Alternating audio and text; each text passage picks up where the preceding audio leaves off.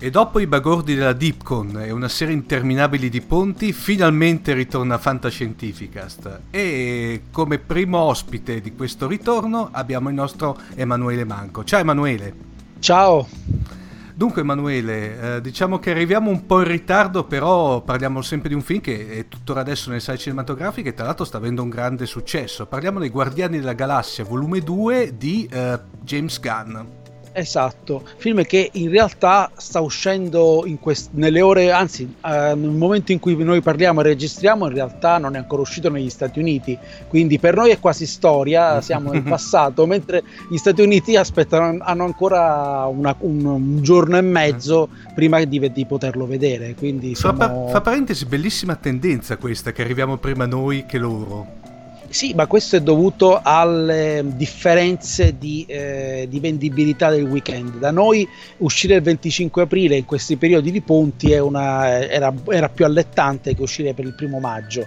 Negli Stati Uniti la settimana del May Day, eh, del Bank Holiday del May Day, è una delle settimane più ricche dell'anno dal, dal punto di vista di incassi eh, come quella del 4 luglio, per esempio, quello del ringraziamento. Ci sono delle settimane, quindi in questo caso eh, ci ha favorito il fatto, eh, questa bizzarria e speriamo che si ripeterà perché si, la Disney ripeterà spesso questa cosa di, dell'uscita eh, anticipata per evitare in questo caso, in alcuni casi invece il confronto col Natale. Per esempio Star Wars uscirà il 16 in, in, mentre, mentre gli statunitensi lo vedranno una settimana dopo, credo, o un giorno, un paio di giorni dopo interessante.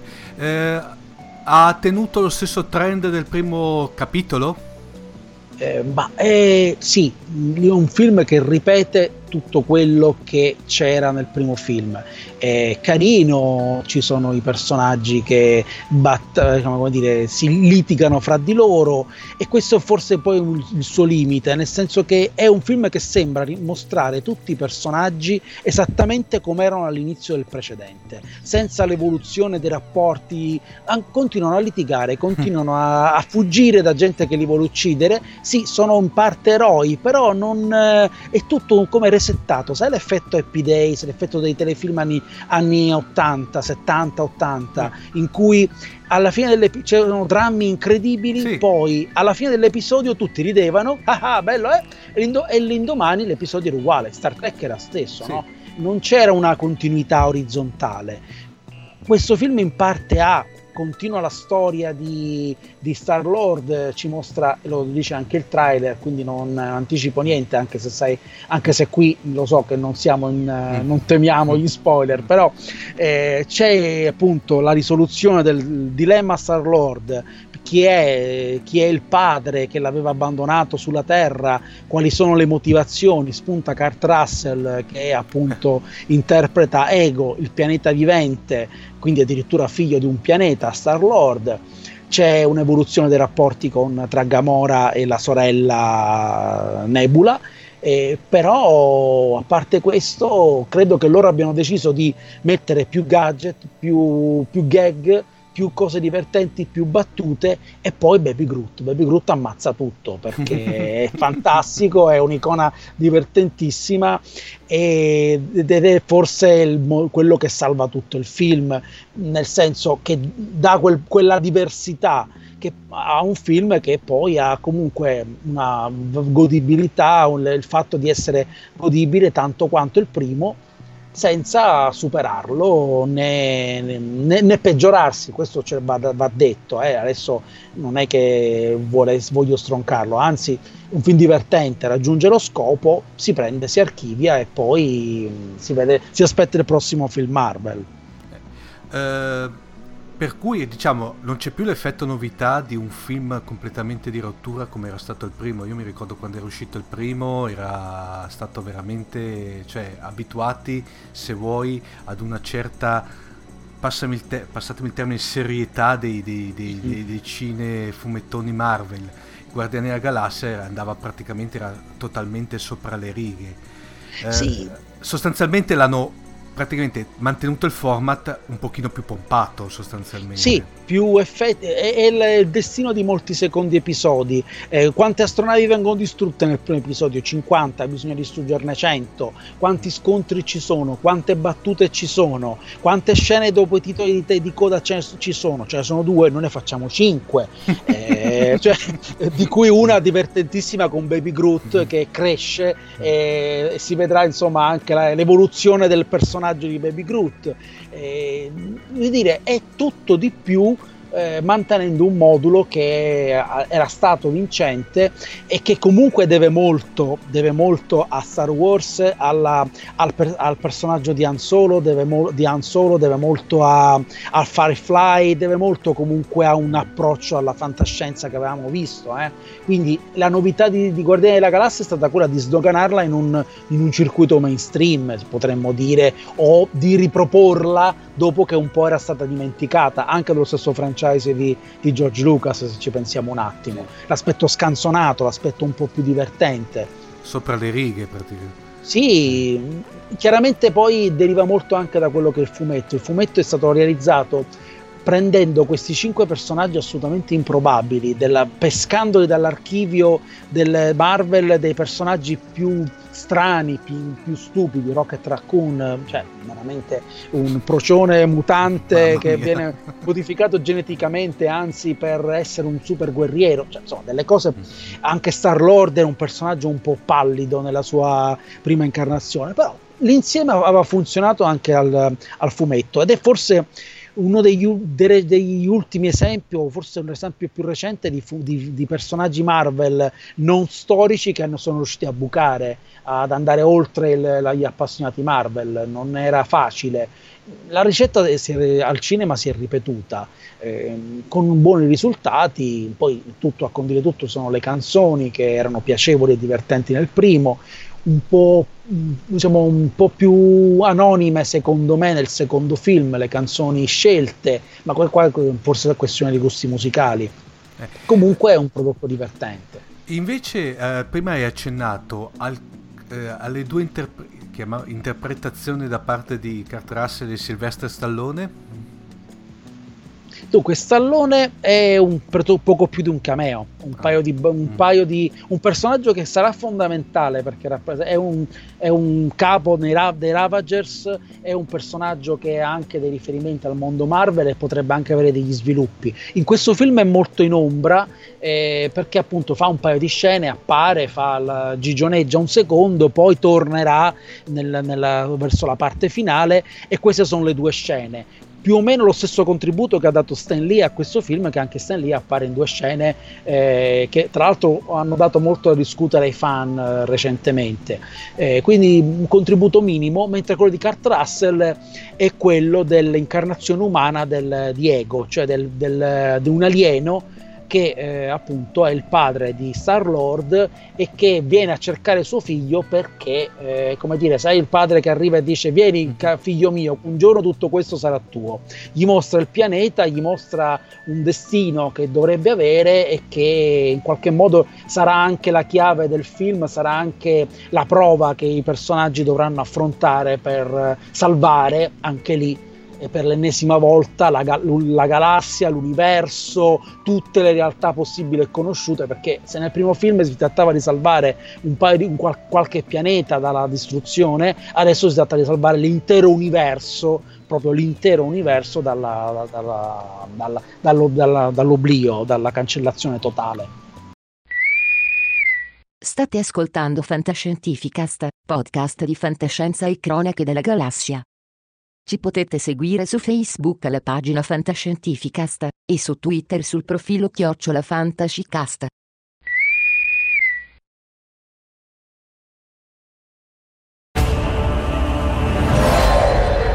Il destino dell'universo è sulle tue spalle.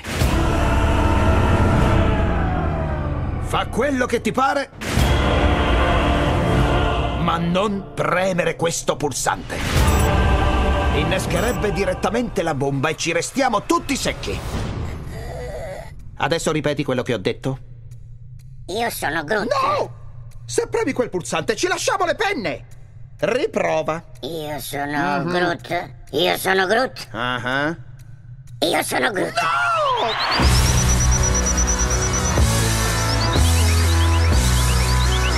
Si comincia, idioti! Accidenti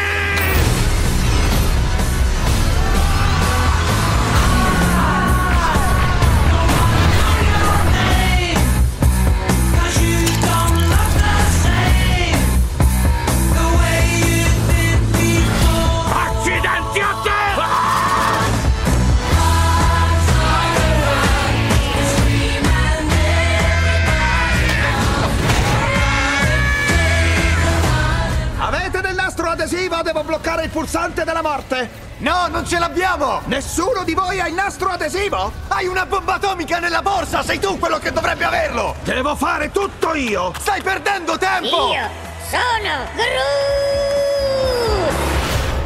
Questo è un brutto segno.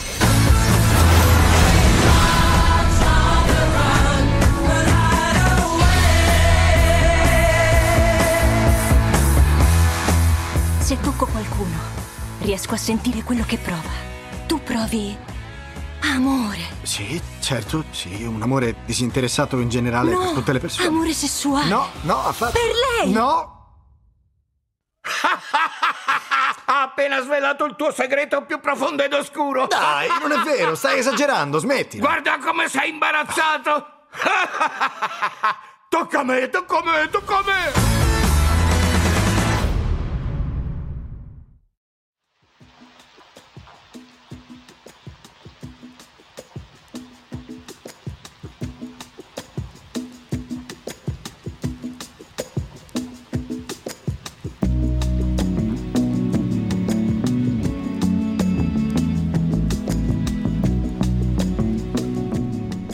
Tra l'altro c'è anche un, eh, un bellissimo inside joke, vero Emanuele? Beh, joke è relativo al lettore Zoom, il lettore di MP3, che prenderà il posto del, del del vetusto Walkman nel film. Eh, uno dei Ravager gli darà questo nuovo lettore per sostituire il Walkman, dicendogli che è un grande successo, che è la cosa più usata per ascoltare musica sul pianeta Terra. Evidentemente non conosce il fenomeno iPod, non conosce i cellulari e non sanno insomma che sulla Terra purtroppo, purtroppo insomma, per chi l'ha usato io non lo, non lo conosco, No. quindi non so dire se era buono No, no, o se era scarso, ma non ha avuto il successo commerciale che, si, che si aspettava Microsoft. Uno dei grandi fallimenti della Microsoft. È carino come inside joke. eh, insieme a tanti inside joke a strizzate d'occhio, a scene, eh, appunto ai due cameo di Stan Lee, di cui uno è tra le famose cinque scene di cui accennavo Ecco. prima, per esempio. Sì, che, che tra l'altro adesso, eh, caspita, fra un po' questi, diciamo, queste, eh, chiamiamoli i corrispettivi fuori onda, sostanzialmente post titoli, ormai a momenti diventano il film vero e proprio, perché qui addirittura eh, siamo arrivati veramente a 5, per cui... Sì, ma sono scene fondamentali, in real- cioè fondamentali, sono epiloghi veri e propri del film in questo caso. Non perdeteli perché in qualche modo continuano la storia del film, non eh, mostrano, sì, eh, una situazione più rilassata, non, non è la trama principale, però in qualche modo lanciano un ponte verso il Guardiani della Galassia volume 3 che è stato annunciato. Sono meno incentrati questa volta sul Marvel Universe, tranne uno. Uno è importante perché mostra un personaggio chiave del- dei personaggi cosmici della Marvel, quindi comunque uno di questi è importante per il futuro dei film, mentre il- gli altri ci mostrano cos- eh, come dire il giorno dopo, qualche giorno dopo, Mhm. la set- qualche settimana dopo, quindi degli eventi interessanti, sono dei siparietti che comunque servono a completare la storia del, del film in qualche modo. Tra l'altro poi eh, lo notavo giu- una delle ultime volte che sono stato al cinema, adesso i- il- proprio la, la- la- la- Marvel Disney con questa mani- eh, mania dei- dei- delle scene post titoli, vedo che ormai ha trasmesso a tutti la necessità di fermarsi fino a dopo i titoli di coda anche negli altri film perché aspetta, anche se poi non ci sono, qualcosa dopo i titoli di coda, no? sostanzialmente. Sì, accade specialmente con i film, eh, diciamo, di, paragonabili, sì. French, eh, blockbuster fantascientifici. Sì. Eh, mi è accaduto di recente, l'anno scorso, per esempio, vedere Zoolander 2, che aveva una scena post-titoli, perché appunto era un film che, che, che, che era in qualche modo è diventato supereroistico, mm-hmm. quel, quel franchise e, e, anche lì c'era la scena e le persone l'hanno aspettata quindi effettivamente questa, eh, questo uso che io trovo interessante perché almeno sì. per un appassionato di cinema leggere eh, dove sono state effettuate le riprese contare quanti sono i membri della crew eh, sapere che, mm, che, qual è il catering che ha servito i pasti cose del genere è una cosa carina ecco quindi no ma sostanzialmente poi anche una, è una questione di rispetto dovuto a chi ha lavorato dal, esatto. dal regista fino fino all'ultimo dei, dei, dei mestieranti. Ma eh, centinaia di persone, sì, veramente produzioni così, forse no, migliaia. No, ma io infatti mi ricordo uh, uno degli ultimi film che tra l'altro era The Great Wall, sai quella produzione cino-americana con Matt Damon, no? Sì. E allora era lì proprio che la, la, siamo rimasti fino all'ultimo perché ci aspettavamo una fantomatica scena post titoli di coda che ovviamente non c'è stata, la gente tanto poi eh, è rimasta delusa, no? quasi se aspettasse sì. ormai come standard de facto della cosa. Ma in effetti lì ho visto che c'erano dei titoli di coda che erano letteralmente eh, qualcosa come 10 minuti, un quarto d'ora di titoli di coda, proprio perché erano veramente queste produzioni qui ormai sono veramente hanno eh, quasi prevedono una serie di, di, di, di, professionalità che è degna di una piccola cittadina, per intenderci come quantitativo. Eh, invece Emanuele, Mm, novità, eh, prossimi capitoli della Marvel che eh, ci, ci, toccheranno? Quest'anno eh, sono ben tre i film mm. Marvel, quindi c'è Guardiani della Galassia che è già uscito, a luglio esce Spider-Man Homecoming che è il ritorno di, di Spider-Man, anzi l'ingresso a pieno titolo di Spider-Man nel Marvel Cinematic Universe dopo l'apparizione di Civil War, quindi il primo film in solitario di Spider-Man eh, inserito nell'universo Marvel, un film all star, ci sarà anche eh, Tony Stark, cioè Robert Downey Jr. nel ruolo di Tony Stark, quindi comunque un film che inserisce il personaggio, ce lo mhm. mostra in azione ed è eh, l'occasione quindi per i fan di accogliere a braccia aperte un personaggio amatissimo e non è finita perché a fine, a fine anno, prima della fine dell'anno, il 25 ottobre uscirà Thor Ragnarok che è il terzo capitolo della saga di Thor, quello in cui eh, Thor affronterà il mitico Ragnarok della, della mitologia norrena, appunto, mm. il momento in cui gli dei vanno incontro alla loro fine, alla fine dei tempi addirittura. Quindi, e questo è ormai il ritmo che avranno tutti i film Marvel dalla, da quest'anno in poi. Per l'anno prossimo ne abbiamo altri tre eh, così nel 2019 ancora non sappiamo quanti ce ne saranno eh, dopo il 2019 ancora non, stato, non, sono stati, non, sono stati, comunicati quelli oltre il 2019 però intanto comunque tre film Marvel all'anno perché ci hanno preso gusto e, mm. e, la, e queste fasi saranno così infatti l'anno prossimo avremo Pantera Nera avremo il primo film degli Avengers anzi Avengers Infinity War poi il ritorno di Ant-Man e poi nel 2019 Capitan Marvel ancora Avengers e poi il ritorno di Spider-Man. Quindi insomma un, uh, sei film in due anni eh, sono un, un, un, quasi ormai sono un, trimestrale praticamente.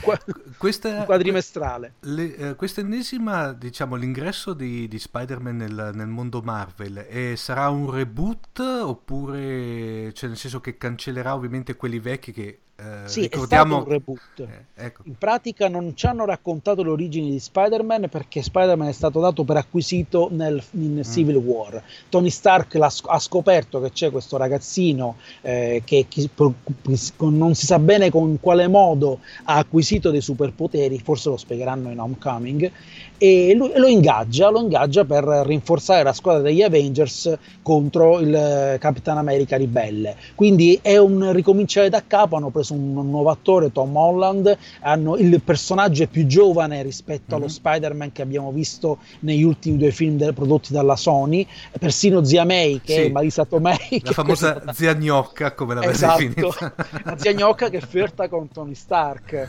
Quindi è un personaggio fondamentalmente di un approccio che fa tornare Spider-Man ai tempi del liceo. L'idea è quella di fare un film, eh, raccon- di fare dei film che raccontano almeno per qualche anno lo Spider-Man dei primissimi tempi, delle origini, eh, perché piacevano molto a Kevin Feige e voleva raccontare questo Spider-Man.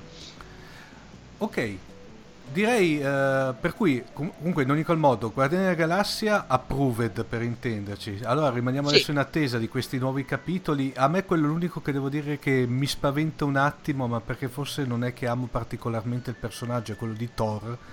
E invece mi attira molto quello di Spider-Man, forse perché sono più legato al personaggio, ma Sì, sono... io, io darei, Mm. io segnalerei Black Panther perché Sì. Pantera Nera è un gran bel personaggio, è il- stato il primo eroe di colore Mm. statunid- eh, della Marvel, è un personaggio molto interessante con un, con un mondo che è il Wakanda Mm. che potrebbe dare delle sorprese. Questo, piane- questo pianeta, questo, eh, questa nazione inventata, u- ricchissima perché possiede il vibranio eh, nel Tra centro dell'Africa. Tra l'altro è avanzatissima perché io Esatto, mi ricordo... iper- si vede- ipertecnologica, Logica. con antiche tradizioni, però Mm. con, con questo titolo onorifico della Pantera Nera che è il produttore del Wakanda, beh, l'abbiamo visto in Civil War, il personaggio sembrava promettere, quindi Mm. quello è un film che segnalerei.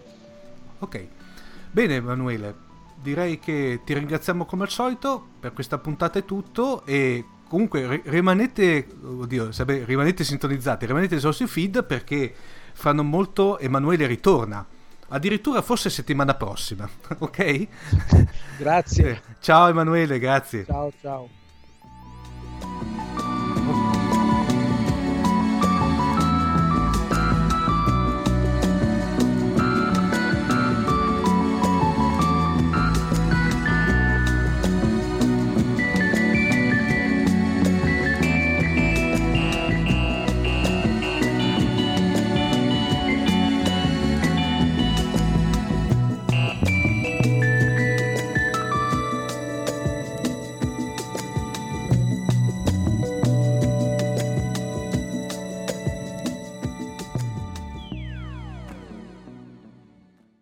Avete ascoltato Fantascientificast, podcast di fantascienza e cronache della galassia. Da un'idea di Paolo Bianchi e Omar Serafini, con il contributo fondamentale e decisivo del Silon Prof. Massimo De Santo. www.fantascientificast.it, email, redazione chiocciolafantascientificast.it. Tutte le puntate sono disponibili sul nostro sito, su Apple iTunes e su Podbean all'indirizzo podcast.fantascientificast.it. Potete seguirci ed interagire su Facebook alla pagina Fantascientificast e su Twitter sul profilo Chiocciola Fantascicast. Se volete potete lasciarci una valutazione a 5 stelle su Apple iTunes ed offrirci una birra romulana o un gotto esplosivo pangalattico tramite una donazione PayPal utilizzando l'apposito bottone sul nostro sito. L'equipaggio di Fantascientificast vi augura lunga vita e prosperità e vi dà appuntamento alla prossima puntata. Marty! Devi tornare indietro con me. Dove? Indietro nel futuro. Un momento, che stai facendo, Doc? Mi serve carburante. Via, svelto. Entra in macchina. No, no, no, no, no, no, Doc, sono appena tornato. Jennifer è qui, andiamo a fare un giro con la mia nuova fuoristrada. Ah, forse anche lei. È una cosa che riguarda anche lei. Ma di che, di che cosa stai parlando? Che diavolo ci succede nel futuro? Diventiamo tutti e due degli stronzi. No, no, no, no, sta tranquillo perché Jennifer andrà tutto bene. I vostri figli, Marty, bisogna fare qualcosa per i vostri figli.